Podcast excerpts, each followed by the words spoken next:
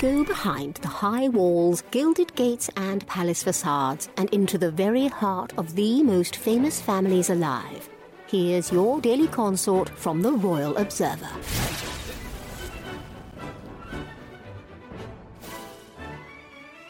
Harry, Duke of Sussex, is holding Meghan Markle back from the type of career and lifestyle she wants. Meghan now wants to move on from being a duchess, although she's clinging onto that title like a limpet, and launch her own global brand, a royal sauce spilled.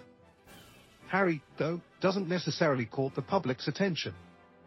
Harry never really enjoyed the Hollywood lifestyle and would be much happier at home with the children, doing charity work. But that's definitely not what Meghan wants from life right now, the insider added. This news comes after the pair's recent appearances at the Invictus Games, which had some analysts suggesting the duo's time dominating the spotlight may be returning. In just over 24 hours, the curtain will fall on the sixth Invictus Games, along with Prince Harry and Meghan Markle's last chance to turn the tide for a very long time, royal expert Daniela Elser wrote before the event concluded on September 16.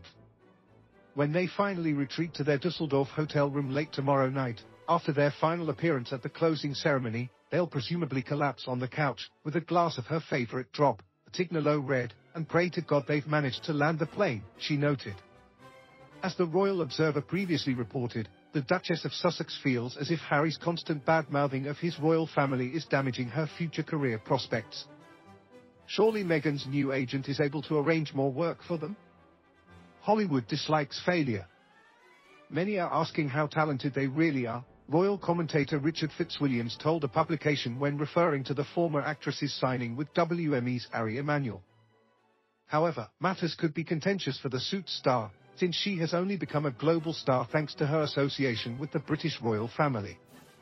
The Duchess was not a household name before her engagement with Harry was announced in late 2017, despite her supporting role in the USA Network legal drama.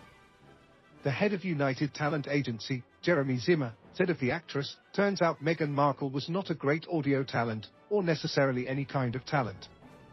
And, you know, just because you're famous doesn't make you great at something. After Spotify dumped the couple in June, Hollywood elite slowly but surely began to turn their backs on the renegade royals. The Tinseltown freeze out has slowly defrosted, but it still remains to be seen where the WME backing will take Meghan. Harry and Meghan are such a packaged deal that analysts speculate the only way to move forward is to continue the mudslinging with the monarchy. The news reported on Elser's Insights.